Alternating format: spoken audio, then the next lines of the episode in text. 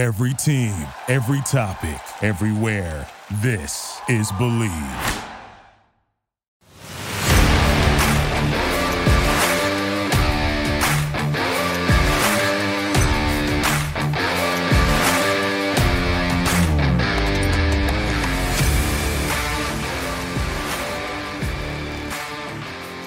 What's going on, everybody, and welcome in to Commanding the Huddle. I am your host, Ryan Fowler, and welcome into Week 4 recap. Washington Commanders traveled up to Philadelphia yesterday, and overtime loss of 34 31 to the Philadelphia Eagles. Guys, there is a lot to get into today. I know it's a little bit of a somber Monday after the game yesterday, but for me, guys, I'm extremely excited. I'm extremely happy. You could say I'm proud of this roster for the way that they battled their ass off yesterday up in Philadelphia. It was not easy. A divisional game on the road, Sam Howell's first divisional matchup ever on the road. We saw him, of course, last year start his first game home against Dallas, where a game that didn't mean anything. But this game meant something. And you could say it meant everything to Sam Howell. And the way that he played yesterday towards the potential of this offense moving forward. At the end of the day, 34 points allowed by this defense is not good after allowing 37 the week before. We will get into that. We're going to take the layers back of everything here. If you're new here, we get down to the nitty gritty on this podcast, the nuts and bolts of everything. We're not just looking at box scores, see who had tackles, see who had a sack, see who caught passes, how many passes the quarterback complete compared to how many did he attempted, how many yards does he have? No, no, no, no, no. We're going to dive into certain situations and moments in this ball game. We're going to go through drives where I had notes from first quarter, fourth quarter, and overtime to where I think Washington was excellent, where they were average, and where they were below average, and where they could have improved to ultimately sway the pendulum of this football game to where they could have escaped with a win yesterday to move to 3 and 1 and 1 and 0 in the division. Instead, of now being 2 and 2, losers of two straight, and now 0 and 1 in the division before hosting on a quick week on Thursday Night Football the Chicago Bears, who are winless at 0 and 4 after a ugly blown lead uh, to the to the Denver Broncos yesterday in Chicago at home, which was obviously an ugly loss for Chicago, but Justin Fields was excellent. Their offense looked good.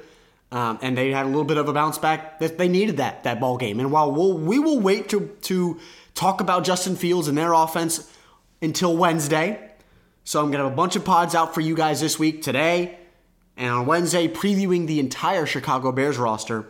Today we are focused on yesterday. Again, 34-31 overtime loss on the road in Philadelphia. A game that told me a lot about this burgundy and gold roster in all three phases because we're going to get into the special teams as well with Tress Way to where he right now is not good enough. The special teams unit, they mentioned it on the broadcast yesterday as far as one of the worst units in football. And I thought it was a little bit of an overzealous statement at that point, but when I watched Tress Way, especially that late second half and into overtime, it's not good.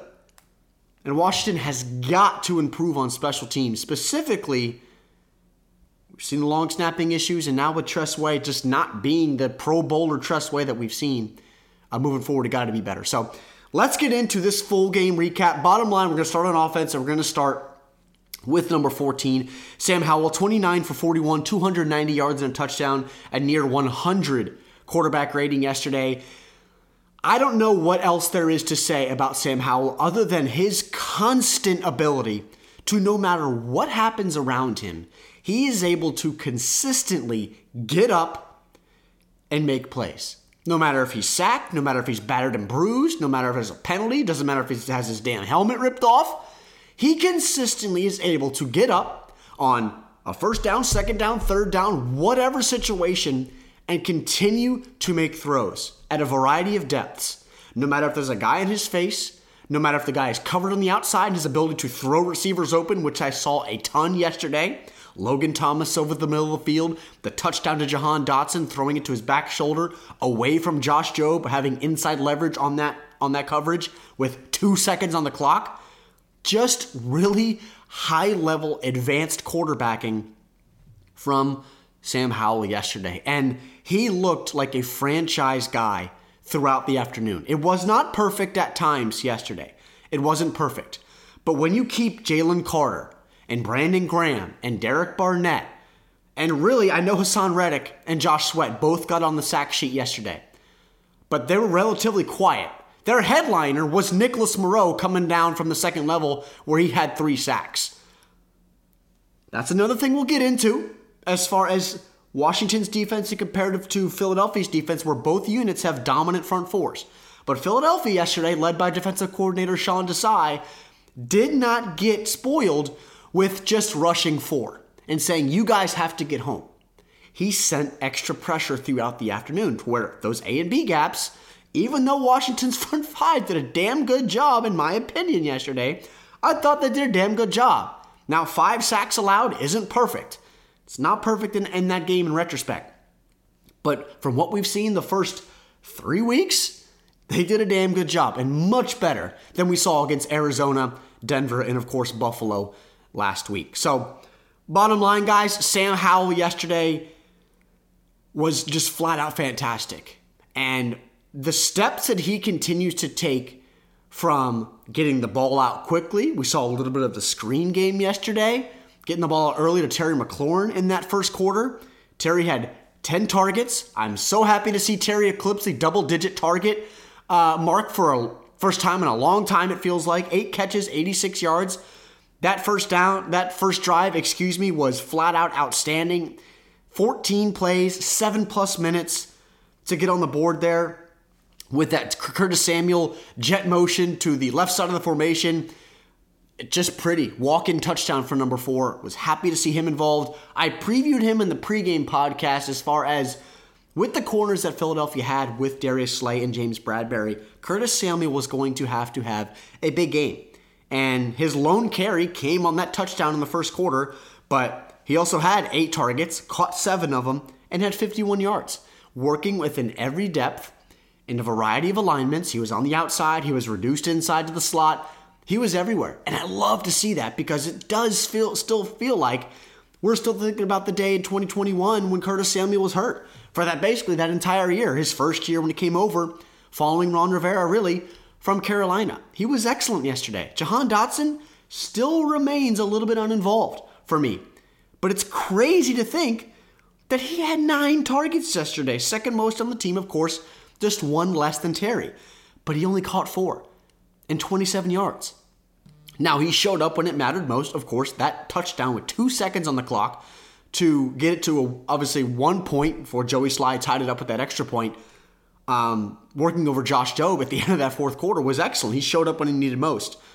But Jahan Dotson still remains uninvolved from a numbers perspective and a production perspective and a consistency perspective within this offense. And they need some more from him. I don't know if that's maybe a Sam Howell thing right now. If he's not open, he's not open. We can go back into the tape and check it out. I have yet to watch the all 22 of this game, but from what we saw yesterday in Philadelphia, Philadelphia played some darn good coverage on the back end. Darius Slay, James Bradberry, they're not a slouch. We saw Reed, Reed Blankenship make some plays at the second level. They got some players on the back end. Josh Jobe, they picked on him. I'm glad they did. He's an below average corner in the NFL. But flat out, I am just happy with how Washington showed up yesterday. Because I know it's a loss in the win loss column towards this season. And as we move four, five, six, seven weeks down the line, a lot of people are going to forget about this game if Washington continues to challenge in ball games and win ball games. I mean, you look at Washington's next three games with hosting the Bears and you got the Falcons and the Giants, all those games look winnable. And would it have been nice to sit three and one right now and you look at those three games and say, wow, Washington really has a chance to get to six and one and win that Giants game and quickly work to two and zero oh in the division? Yeah, that's probably wishful thinking a little bit because the Falcons are no slouch.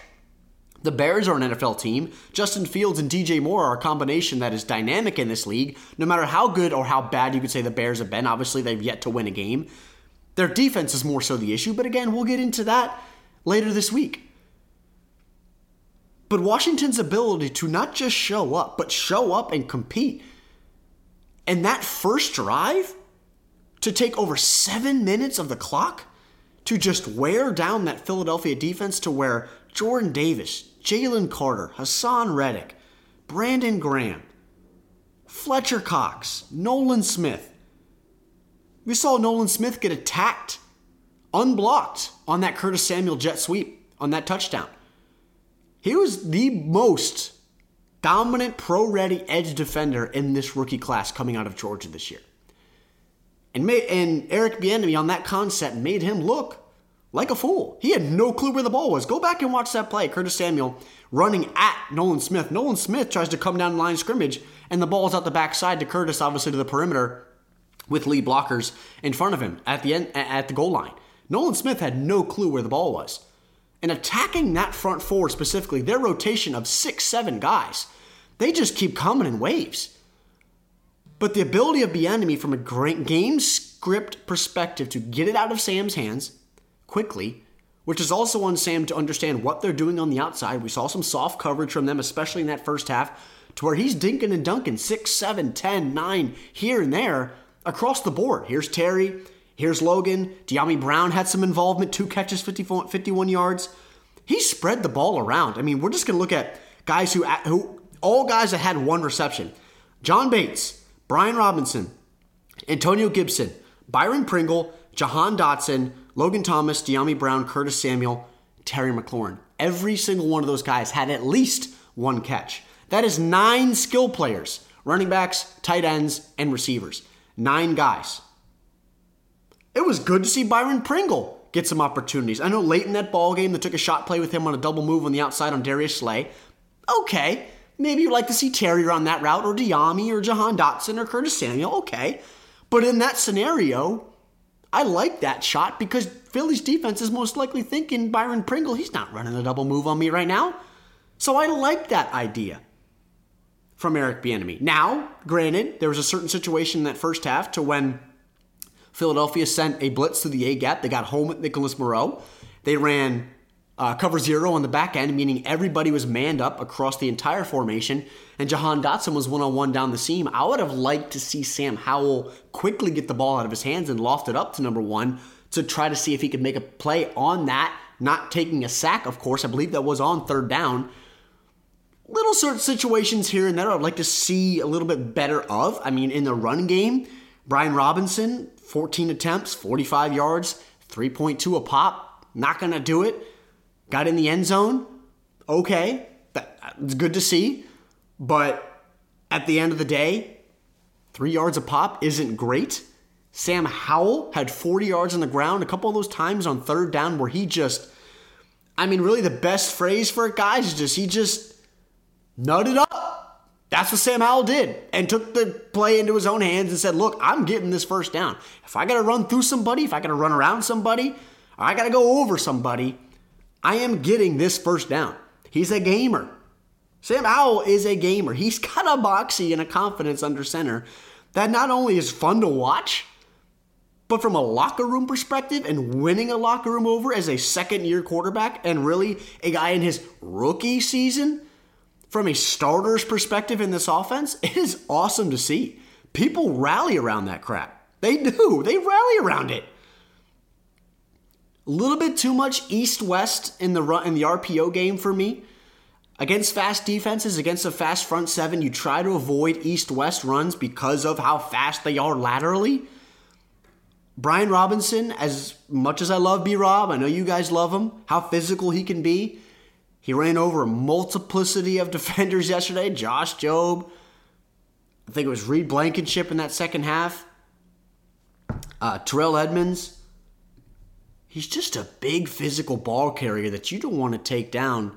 And you're especially one on one down the tracks, and, and 225 plus pound Brian Robinson's coming down it. Good luck, and hope your pads are strapped up. But more, there's a, there's a lot of rushes to the forehold, the outside shoulder of Sam Cosmi at right guard. A little bit too much of that, a little bit stagnant at times to where on first down, there was nothing or they lost a yard or two, then when now you're pushing yourself into second and 11, second and 12, I don't want to see that. So more just north-south running with Brian Robinson in the backfield. Um, obviously, Chris Rodriguez was inactive. Antonio Gibson was not involved from a ball carrier's perspective. I mean, look, six carries, but 19 yards. Guys, he's just, as a ball carrier right now, I don't know, again, what to expect from Antonio Gibson because in the passing game, one catch, seven yards on one target. So he's out there. He's getting work. He has snaps. Um, and he had some touches. But what really is the future for Antonio Gibson? That beautiful catch on third down that he had, reaching back to his right, the lone catch, beautiful play on third down. Washington needed that play. Sam Howell escaping from the pocket, really nice job. Great job making that play, but that's where he's best. How many times have I said it on this podcast? I know you guys have heard it. Antonio Gibson in space. He was a receiver in college. So him making that play was, for some, it was, wow, that's a great catch. Well, it's just Antonio Gibson's ability. He's got good hands. It's what he's done his entire life. Growing up in high school, going to Memphis in college, obviously made the transition to Washington to running back, but he's got to be that flex weapon because there was none of Cole Turner yesterday. Nothing. John Bates, nothing. Logan Thomas, good to see you back, 82. It's, it was nice to have him back over the middle of the field. Again, three catches for 41 yards his longest on that 27 yard hookup over the middle of the field. On that beautiful throw by Sam Howell. He got rocked again, and they called a flag on that. I believe it was on Terrell Edmunds. I don't know what it is about Logan Thomas. It's being six eight, coming down to where he's tucking after the catch. Guys are just lower, and they're coming down trying to hit his chest plate, and his head's coming down, just keeps getting hit in the damn head. So hopefully Logan can avoid that moving forward because Washington needs him on the football field, obviously, as their far and away best tight end. But overall, this offensive structure, I loved it. Right? You're up 17-7 early in that in that second quarter. Obviously, then Philadelphia scored on four. Uh, they scored. Uh, they had that field goal by by Jake Elliott. That had a 47 yarder, 41, 47 yarder. The 59 yard hookup uh, from Jalen Hurts to AJ Brown. Then another field goal from Jake Elliott. Quickly got it to 24 17 as you work back into early portions of that fourth quarter. Um, but overall, guys, this offense is continuing to take steps. And you can see the speed bumps from each and every week. I mean, you saw last week with four picks. Sam Howell comes back and he doesn't turn over the football and has the lone touchdown pass at an, just an unbelievable time of the game on the road to where that is not easy. And I'm sure the nerves were going uh, for Sam Howell yesterday. But want to flip over to the defensive side of the ball before we really get into specific notes of this football game. Uh, welcome to the NFL. Emmanuel Forbes, first round pick out of Mississippi State. Was not a pretty afternoon for number 13. There were opportunities there for him in that ball game to make a couple plays in the football. That DeVonta Smith catch at the end of the first half, you can call it a great play by DeVonta Smith. I mean, the guy rose up, he was in position to make a play, but Emmanuel Forbes batted it really into his stomach, and then DeVonta just really cradled it and went to the ground. I mean, hell of an effort by number six, but he didn't catch that pass. Emmanuel Forbes, watch it. It hits off his arm. He swats it down into the hands of DeVonta Smith, who then cradles it to the ground. It wasn't a play where he rises up and catches it with his hands above somebody and then falls to the ground. But there was a little bit too much of Emmanuel Forbes on A.J. Brown yesterday. And this is something that we talked about when Washington took Emmanuel, at that time over Christian Gonzalez, the AFC rookie Defensive Player of the Month, by the way, back in April. And I'm not going to sit here and say that Emmanuel has been bad. He has not been bad. But yesterday was a welcome to the NFL moment. AJ Brown is one of the more physically impressive receivers in football. Got a nice combination of physicality, strength, and obviously that speed that he has, especially after the catch within that 0 to 10 yard range of the offense. But Philadelphia, from an offensive perspective yesterday, led by offensive coordinator Brian Johnson, they tried him a lot on the perimeter and using his eyes and instincts and ball skills and willingness to make a play downhill against him. Double moves consistently. Almost every drive, they were testing him with a double move. Didn't matter if it was Olamide Zaccheaus or A.J. Brown or DeVonta Smith. It did not flat out matter. When they had Emmanuel Forbes in one-on-one coverage with little help over the top, they were testing him on double moves, testing his eyes. That touchdown catch from A.J. Brown, that 59 yard hookup, the way in which Emmanuel Forbes was chasing A.J. Brown on that play, just kind of weaving in between the defenders as they creeped towards the goal line, Emmanuel Forbes is a 4 3 runner, guys. I didn't see that yesterday. Long strider, ability obviously to make any type of play on the football. His ball skills are, I, have mentioned it so many times, they're out of this world. But I didn't see that 4 3 speed, the length within the contact window show up a lot yesterday. And at 170, 175 pounds soaking wet, I mean, you can say whatever you want about his weight. I mean, unless he ate a dozen Krispy Kreme glazed donuts yesterday before the game. I mean, the guy's probably 170 pounds. That's what he's going to play at. But it was a welcome to the league rook moment for him, and it will only help him. We saw him going back and forth a little bit. Him and AJ Brown just talking, just talking smack, shooting it a little bit. I like that. I like that. Have a little swagger about yourself and confidence on the outside. I, I like to see that about his game. But at the end of the day, the numbers haven't come out as far as his direct numbers in coverage as a primary man in coverage, but it ain't pretty, I can tell you that. So, big step moving forward for him, moving into next week, of course, where look, the Bears don't have a DeVonta Smith, AJ Brown combo or a Stefon Diggs, Gabe Davis combo or a Courtland Sutton, Jerry Jeudy combo that we've seen the last three weeks. But they do have DJ Moore, who's a really talented young receiver, obviously coming over from Carolina this offseason. And yesterday, there was a point in time to where I kind of scratched my head at Jack Del Rio as to why Benjamin St-Juste, or more so Kendall Fuller, was not switched on to AJ Brown. Because it was ugly. And Kendall Fuller has been dominant the first three games of the season heading into yesterday and really wasn't tested a lot yesterday at all. Made some really good plays. He's just a veteran that's been really good the last 10 plus games that he's been a Washington commander. I've given Kendall Fuller so much crap on this podcast for you guys that have been here since we started this thing years ago. But he's shown up and he's playing a high level on the outside, a really high level. And he is CB1 on this roster right now. It is not Emmanuel Forbes and it is not Benjamin St-Juste. The length and the strength of St-Juste has to show up in games like that. Look back to the first game last year against Philadelphia in Washington. Benjamin St-Juste again AJ against AJ Brown had a really nice day. Other than AJ Brown dragging him into the end zone in that football game, which everybody made a big deal about, but it's AJ Brown, guys. He's a big, strong dude. That's his game. Bullying, and embodying opposing corners. But you drafted St-Juste out of Minnesota, big, strong kid, really nice length. I've already I've always mentioned the 33 plus inch arms, which is so important on the outside. It's why they valued Emmanuel Forbes so much. He has long arms as well. The length is so important. I wanted to see him more on A.J. Brown and Kendall Fuller as well. And Philadelphia consistently was able to create those matchups on the perimeter to where they were just a lot of slants, a lot of quick hitters, some screens on the outside, and then second and two after rushing for seven, eight yards, we're going to take a shot play deep. And they did it a bunch. Jalen Hurts heading into that football game was 3 for 12 with two touchdowns and two picks on throws 20 yards beyond uh, 20 plus yards or more. Of course, beyond the line of scrimmage. Yesterday, he was damn good with a deep ball. I mean, now I could make that throw if they were as open as they were yesterday. I mean, there were five yards of space between Emmanuel Forbes at times, specifically with A.J. Brown.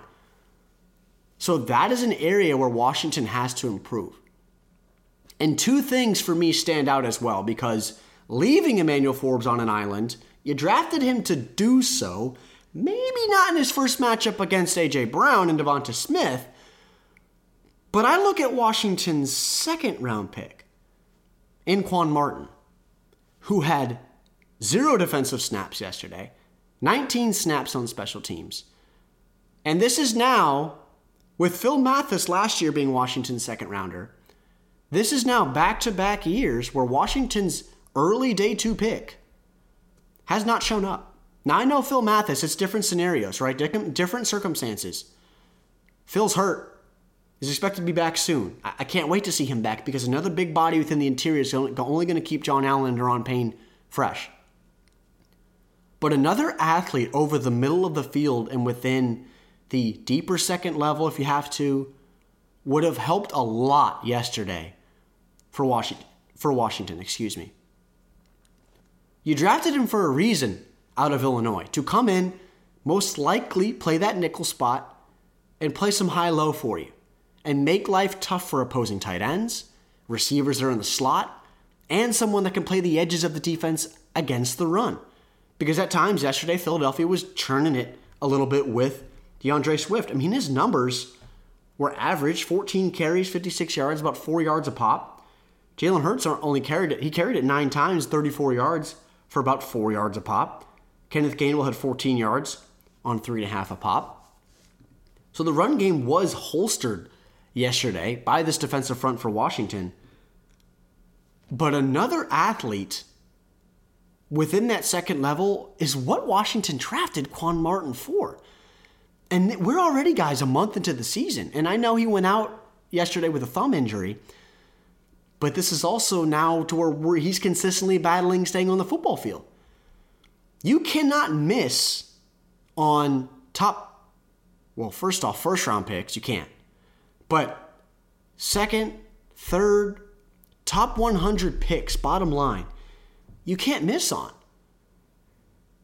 And beyond Emmanuel Forbes, the only other rookie that's had any sort of impact, you could say, has been Chris Rodriguez or Andre Jones on special teams because KJ Henry was inactive yesterday. And Ricky Stromberg got a couple snaps earlier in the year at guard when Sam Cosmi went out. But he's not been involved. Braeden Daniels is out for the year. So this rookie class, when you look at it right now, not really good returns for Washington. Not good returns at all. It's just been Emmanuel Forbes. And Quan Martin has got to get on the damn football field. Because the linebackers yesterday, Cody Barton played every single snap on defense, 100% of the snaps. Jamin Davis at times made plays. That little swing pass on third down late in that ball game, the angle that he took for D'Andre Swift to scoot down the sideline, that angle was terrible. But I like what I've seen from Jamin Davis earlier in this game, early in the season, excuse me. I'm not going to get on number 52's butt and say he's been terrible. But at that time, his speed's got to show up. And that angle that he took was terrible. That stuff that we saw in his rookie season to where it was a lot of terrible angles and stuff was scooting out the backside and he was just playing like a bull in a china shop, just trying to win off athleticism and not actually thinking about what's going on in front of him. He's got to be better too. But Cody Barton at times was ugly as well. I mean, Cody Barton covering DeVonta Smith on a crosser. Holy hell, what a matchup. Good luck. You don't want that. But when you have a guy like Quan Martin, you draft him. If you want to run a 4 1 6 to where you're having six DBs on the field yesterday, where you just have one linebacker, that's where defenses are moving to, guys, nowadays. They play in sub, sub packages. You don't have your traditional 4 3 defenses with three linebackers on the field. We saw a lot of it yesterday on either side, right? With Jamin and Cody for Washington and Nicholas Morrow and Zach Cunningham from Philadelphia's perspective. But teams live a lot of the time with six DBs on the field because of how athletic and how unique offenses have become with how they use running backs in the passing game and how they use tight ends nowadays. Not just stretching the seam, but on screen plays, as blockers, chipping and then scooting out to the flat areas, running wheel routes, dominant guys in the red zone. You draft Quan Martin for that reason. He and Brian Branch, you could say, were the top two nickel corners. For me, Brian Branch by a ton. Detroit got him, and he's been a hell of a rookie for them so far. But Quan has to get on the football field. We saw it a lot yesterday over the middle of the field. Their tight ends were not heavily involved. But over the middle of the field, more athletes at a variety of levels, and especially playing within the contact window and being physical and forcing guys off the line of scrimmage. They needed more of that yesterday. And when you take a step up to the front four, because everything correlates on defense, Washington has to send pressure at a higher rate. Jack Del Rio has got to stop getting spoiled with Chase Young, Montez Sweat, Daron Payne, and John Allen. Look, I understand it. Four guys, four first rounders, but that is the best offensive line in football. And four against five, that unit, we mentioned at the top, or excuse me, the pregame podcast, Cam Jurgens at right guard, who eventually went out in that game, and Sua Opeta former UDFA in 2019, stepped in and played that entire second half at right guard. He holstered John Allen, Daron Payne, John Ridgeway, Abdullah Anderson, any blitzers that Washington did send the entire game. But, but Washington did send pressure. Some free runners saw Darrick Forrest come through that B gap late in that second half, made a nice play on the football.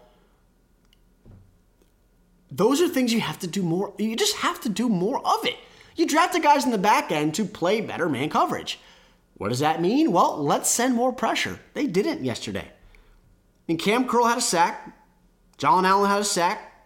Really good to see Chase Young back on the sack sheet. Really nice outside shoulder uh, rush against Jordan Mailata, just using his speed around the edge. We saw it a ton of him in his rookie season, of course, coming out of Ohio State. He loves threatening, um, excuse me, that, yeah, that outside shoulder.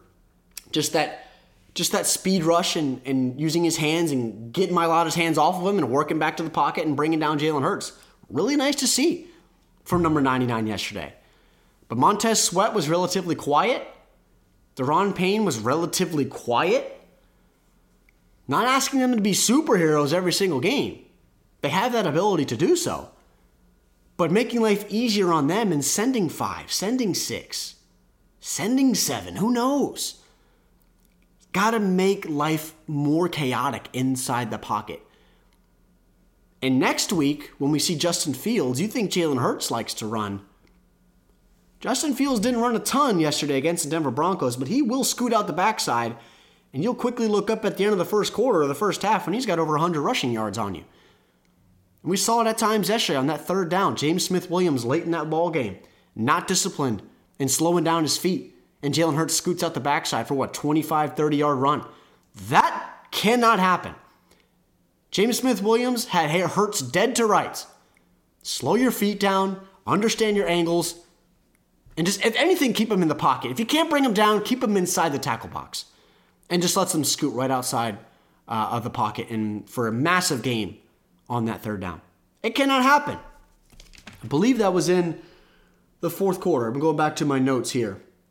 Yeah, that was 24 24 with eight minutes left on the clock and James Smith Williams just lets Jalen Hurts escape right outside the pocket. Obviously, a humongous, humongous drive where Washington ultimately glad that that play did not come back to hurt Washington. They got off the field uh, on that play with Forbes getting tested on back-to-back plays to end that drive and get off the field.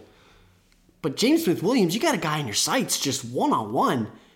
You have to get the quarterback to the ground. There's just really no excuse there, but more pressure is needed from this front seven.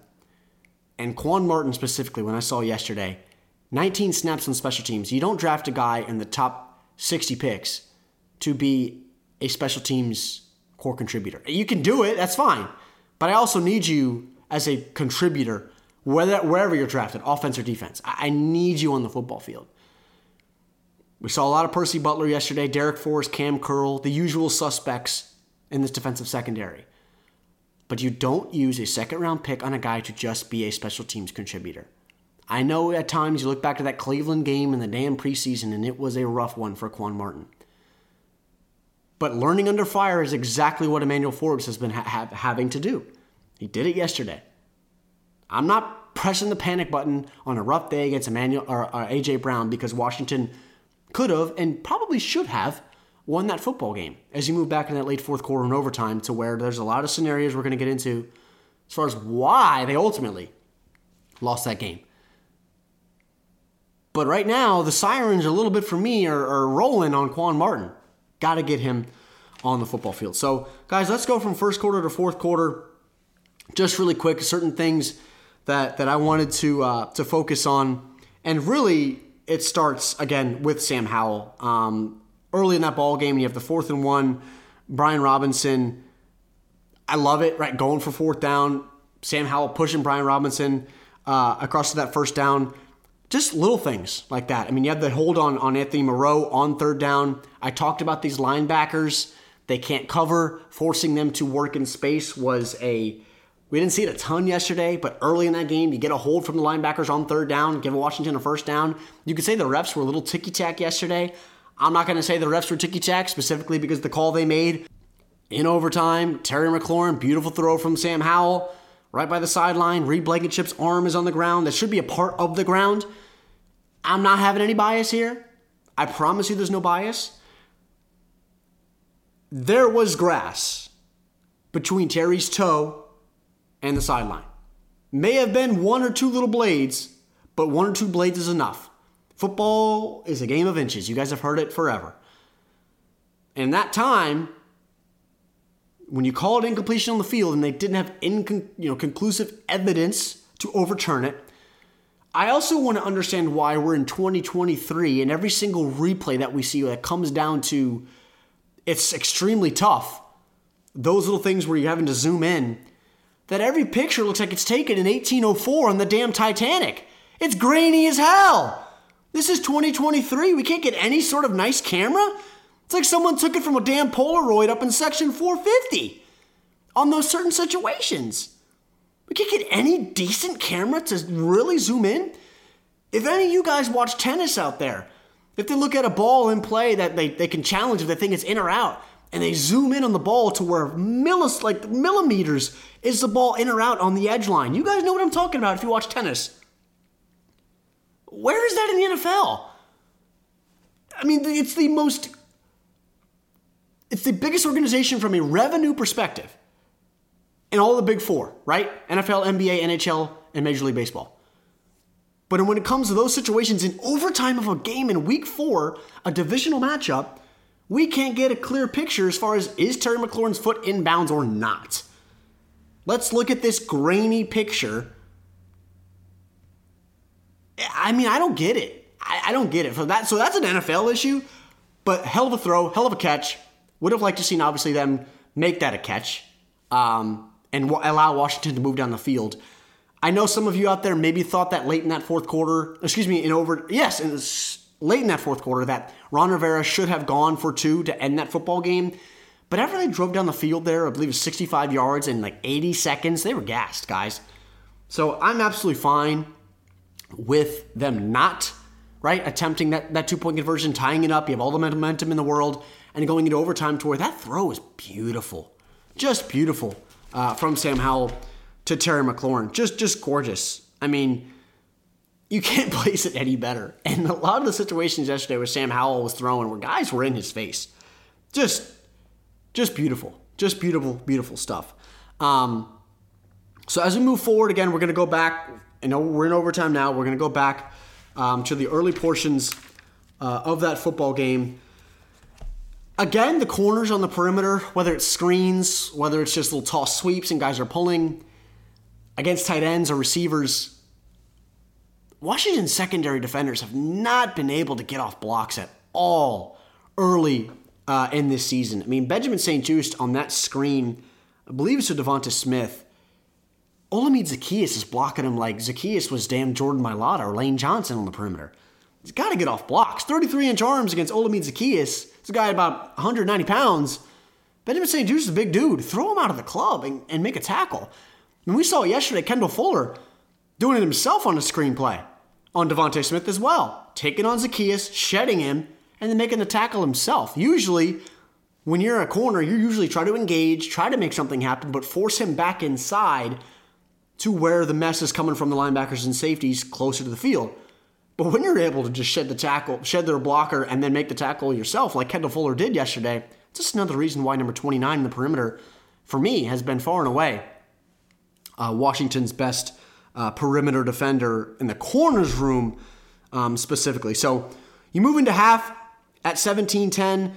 What I loved about that first half, Washington had four drives, scored on three of them in that first half. Weren't all touchdowns. Again, Sam Howell didn't have a crazy productive day from a, a numbers perspective. If you guys are fantasy guys out there, Sam Howell, mean, one touchdown, right, it's not going to really do it for you.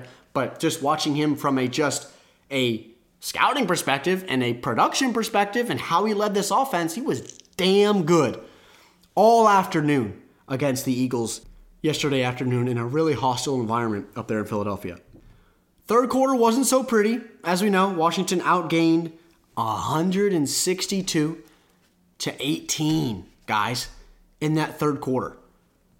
162 to 18. So that third quarter, as high as the spirits were early in that second quarter, we move forward to the later portions of the first half. I talk about that middle eight, last four of the second, first four of the third. It was ugly for Washington. Really couldn't get anything on offense. It's when they were taking their deep shots to A.J. Brown. Run game was going a little bit. Jalen Hurts was feeling comfortable. Not a lot of pressure. Some ticky tack penalties. So that second, third quarter wasn't great. That middle portion of the football game were not great uh, for the Burgundy and gold yesterday. But as they move forward towards the fourth, fourth quarter, just a couple notes here. I had the, the third down scramble to Antonio Gibson. I mentioned earlier, just an outstanding play, and then that, and then Washington converts that first down. Doesn't do anything on first or second. Then they get to third down again, and Sam Howell draws the penalty. Just huge play um, in that moment. The illegal formation on the sneak to Logan Thomas. Look, I know the NFL and college football specifically are a really all levels of, of football. They're copycat leagues. People want to do what other things. People want to copy other people as far as what they do offensively, defensively, what works, what is sexy, what is not. The tush push, the brotherly shove. I don't give a damn what it's called. I'm tired of hearing it about that stupid fourth and one, fourth and two. Okay, it's a QB sneak, whatever. Go do what you want to do. If you can't stop it, you can't stop it. I don't care. But all you did was hear, hear about it every single time there was a short situation for the Eagles yesterday. And with Washington trying to say almost, oh, I can one up you with Logan Thomas, former quarterback, six eight, let him get under center and go. Really? I mean, we didn't need to do that. And in that moment, fourth quarter, you get the illegal formation because Dyami Brown was covering up John Bates on the on the fringes of that formation on that play. There's no need for that. Philadelphia wants to do the little tush push.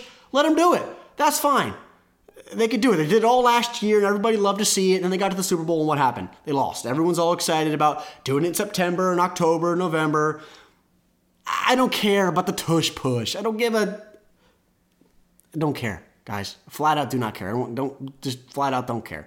Big boys, they want to win the trenches. That's fine. They can do that. Landon Dickerson yesterday had two penalties. Was good to see. He was obviously had happy feet facing Daron Payne and John Allen. He was also had a false start on one of their uh, conversions on those third and fourth or short. They didn't call it, of course. Whatever. Um, but the Logan Thomas stuff from an offensive perspective, let's let's throw that out of the playbook. It really does not matter. Um, so as we move forward here uh, into this fourth quarter, um, Saahdiq Charles had a really nice block uh, for Brian Robinson, climber to the second level. Just, I believe is that that was his touchdown run. Uh, just really pretty. Uh, Saahdiq Charles moving in space is really nice to see. At times, sometimes he can get stagnant. Sometimes he looks like a fluid, oily dancing bear in space. But on the, and on that play, sealing the edge, getting up to the second level, Linebackers trying to come down and fill his alley, flip his hips, allow Brian Robinson run right off his backside inside that alley. Really, really pretty stuff from Saahdiq Charles. Again, this offensive line, I tipped my cap to them yesterday. Charles Leno all the way over to the right side with Andrew Wylie. We saw Washington's running backs give him help against Haason Reddick. The tight ends gave him help. That's fine. You got to do what you got to do. You know, when you got weapons like Terry McLaurin, Jahan Dotson, Curtis Samuel on the outside, and we saw more of Dyami Brown yesterday when Jahan went out um, for a couple series, I believe, in that, that ball game. It was good to see him get some touches as well. And of course, Byron Pringle, too, was active, and, and he got some touches uh, in that second half. Um, as we move forward, the shot to Pringle again on, I believe it was second down. Okay. I mean, I, it was fine in that certain scenario. 20 yard run on third and seven from Sam Howell was just huge. But then the crap happens. The crap comes back. And it was just kind of deflates you a little bit when you have such a big play on 20, uh, a 20 yard run from Sam Howell on third and seven. First down, you get nothing to Antonio Gibson. Second down, you allow a sack. Haason Reddick's lone sack against Andrew Wylie. Then on third down, you get a false start. So quickly, you go from a huge play from your young quarterback to where vibes are high and you got momentum to then first down, second down, nothing. Third down, you get a false start in your third and 22. Just like that, in the blink of an eye. And it puts you out of anything, right? Sam Howell on that third and 22 ran off the right side, got five yards. But it just really deflates you after making such a big play on third down. Um, as I move down here, I have some more. I have notes here on Quan Martin. Obviously, we, we already covered that. Khaleke Hudson, is he a football player or is he not? Is he just looking good in uniform or what are we doing? with Khaleke Hudson? Does he want to play at the second level, a little middle of the field safety, special teams core player? Is he hurt? Well, what are we doing with Khaleke Hudson? Because I like his athleticism a lot. And I mentioned it with Quan. It's the same thing with Khaleke. Khaleke's bigger than Quan, more physical, specifically working downhill in the run game. But more athletes are more athletes, and you have to have athletes in space at the NFL level, specifically defensively, within that 5 to 15 yard range of the offense before you really cap it off with your high safeties. But Khaleke Hudson doesn't exist. And I thought he was someone who's going to get more snaps this year in the defensive structure. And maybe we see more of it moving in the next few weeks. But more athletes in the middle of the field want to see him uh, potentially get some more opportunities, as it has not been perfect for Cody Barton and Jamin Davis the first month of the season. So let's get to the later portions of this football game, more so into overtime, right? That beautiful hookup from Sam Howell to Jahan Dotson. Can't say it enough. Just nail biting, edge of your seat. We cannot just have a normal game in Washington where you look to the week one down 16 10, big comeback against Denver, blowout against Buffalo, really just kind of was a Sunday of three hours that was just ugly, right, for a lot of it, even though they were down just 16 nothing in the fourth. I'm going to say it, so I'm blue in the face. And then yesterday, of course, the last second touchdown to Jahan to just just a beautiful play really, and just so excited for Sam Howell in this offense uh, moving forward. But in overtime, that first run, Brian Robinson again, right guard off Sam Cosmi, didn't work, was not there, hasn't been there all day. The Terry McLaurin drop, you could say, I mean, incomplete, not gonna say drop, caught the ball on the sideline with the right near the grass, wasn't a catch. I thought it was a catch. Whatever, we'll move on from it. But then Washington punts the ball back to the Eagles. And 30 yard punt from Tress Way, and they got the ball at their 41. Flat out cannot happen. I know these last few years you guys have come to really have a soft spot for Tress Way. When he was here with Nick Sundberg and Dustin Hopkins, they were a pretty good trio of special teamers. He's a Pro Bowler. And he's a Pro Bowler for a reason. He's had to punt a lot since he's been in Washington, since coming over years ago. But a 30 yard punt in overtime to give it to them, good return by Britton Covey but at the 41, I mean, you're trying to pin them deep. I mean, Washington didn't do a ton again on that series. The McLaurin catch would have helped, even if Washington didn't do anything those next few plays to get into field goal range or to potentially drive down and score and win that ball game. But a 30 yard punt, it, you just can't have it from special your special teamers, your best special teamer, and one of your really it's not great to say as a football team that your punter is one of your best players because if you see him a lot, you're not doing a lot on offense. But Tress Way is. And I don't know if he's hurt. I know he's been battling something early this season. But you got to have better. You got to have better from your Pro Bowler there. And everyone should be held to a high expectation. But if you're a Pro Bowler, you're held to a higher expectation. And in those moments, when other guys are stepping up on either side of the ball, you have to pin that thing as much as you can. At least don't let Britton Covey catch it at the 25 30. Don't let him catch it before the 20 or the 15. Boom, just kick the sh- kick it, man.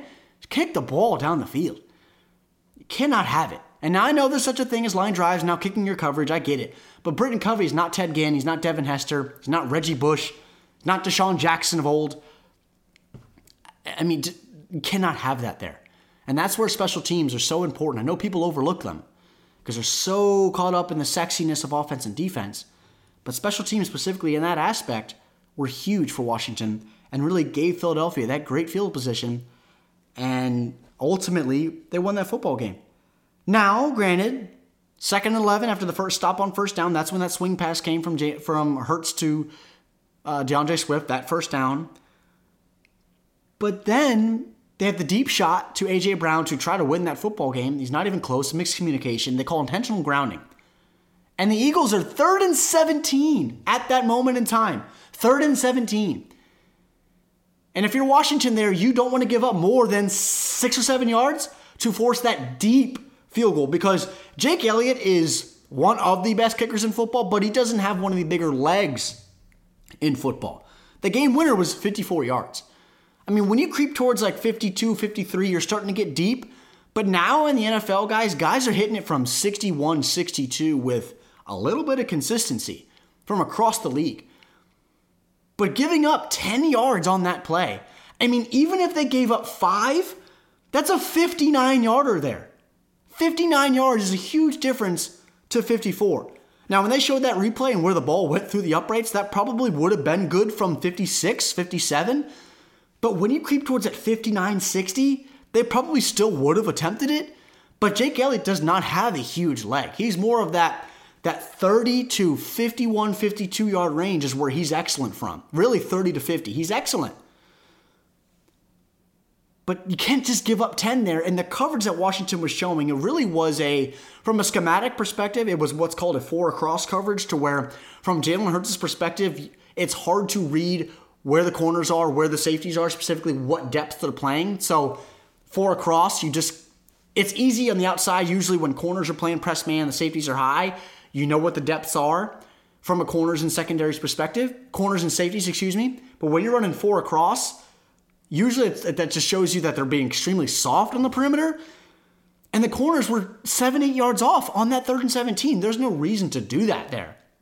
If I'm Jack Del Rio, I'm sending a little bit of pressure there, most likely off the arm side of Jalen Hurts, to force him to escape to his left to make a tougher throw to maybe he checks it down for three, four yards.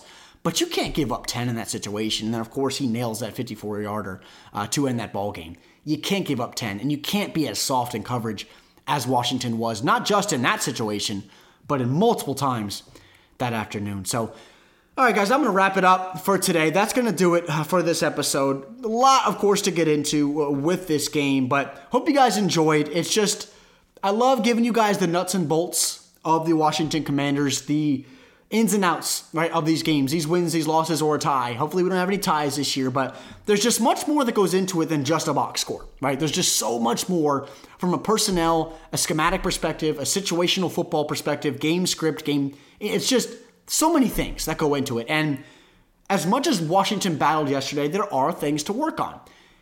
And now, really the biggest thing for me, I mentioned at the top, allowing 33 plus points in consecutive games for the second time in the Super Bowl era, era for Washington's defense. Last time it happened was 2019, so four years ago, but it's only the second time in the Super Bowl era, era, excuse me, Washington has allowed 33 or more points in consecutive games.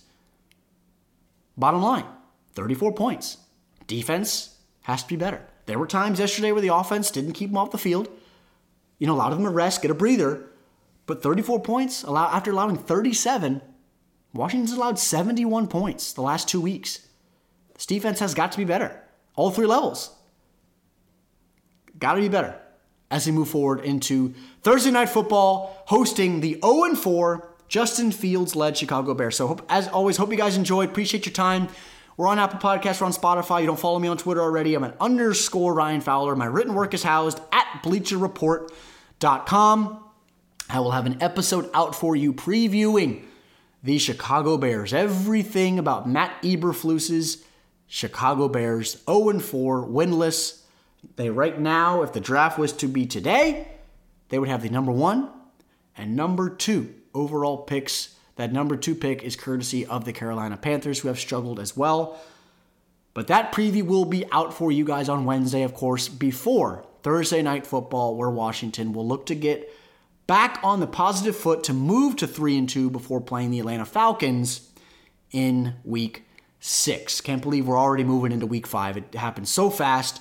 Season comes fast though, right? But taking into perspective, Washington hell of a battle yesterday. Love what I saw for specifically on the offensive side of the ball yesterday from number 14 under center who looks like just a, a, a young ball player to build around moving into these next, not just this year, but moving into 25, 26, the years to come down the road. Just really love what I've seen from Sam Howell when he just gets a little bit of time to sit in the pocket and scan through his progressions.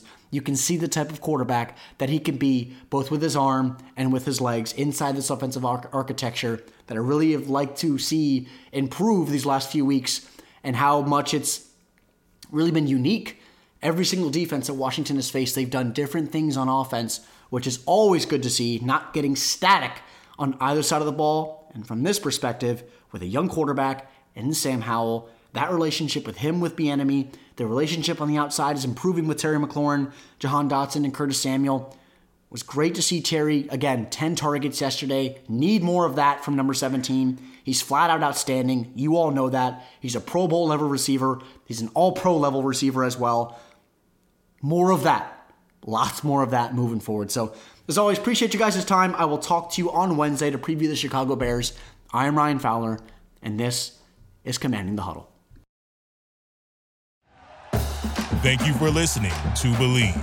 You can show support to your host by subscribing to the show and giving us a five star rating on your preferred platform. Check us out at Bleav.com and search for B L E A V on YouTube.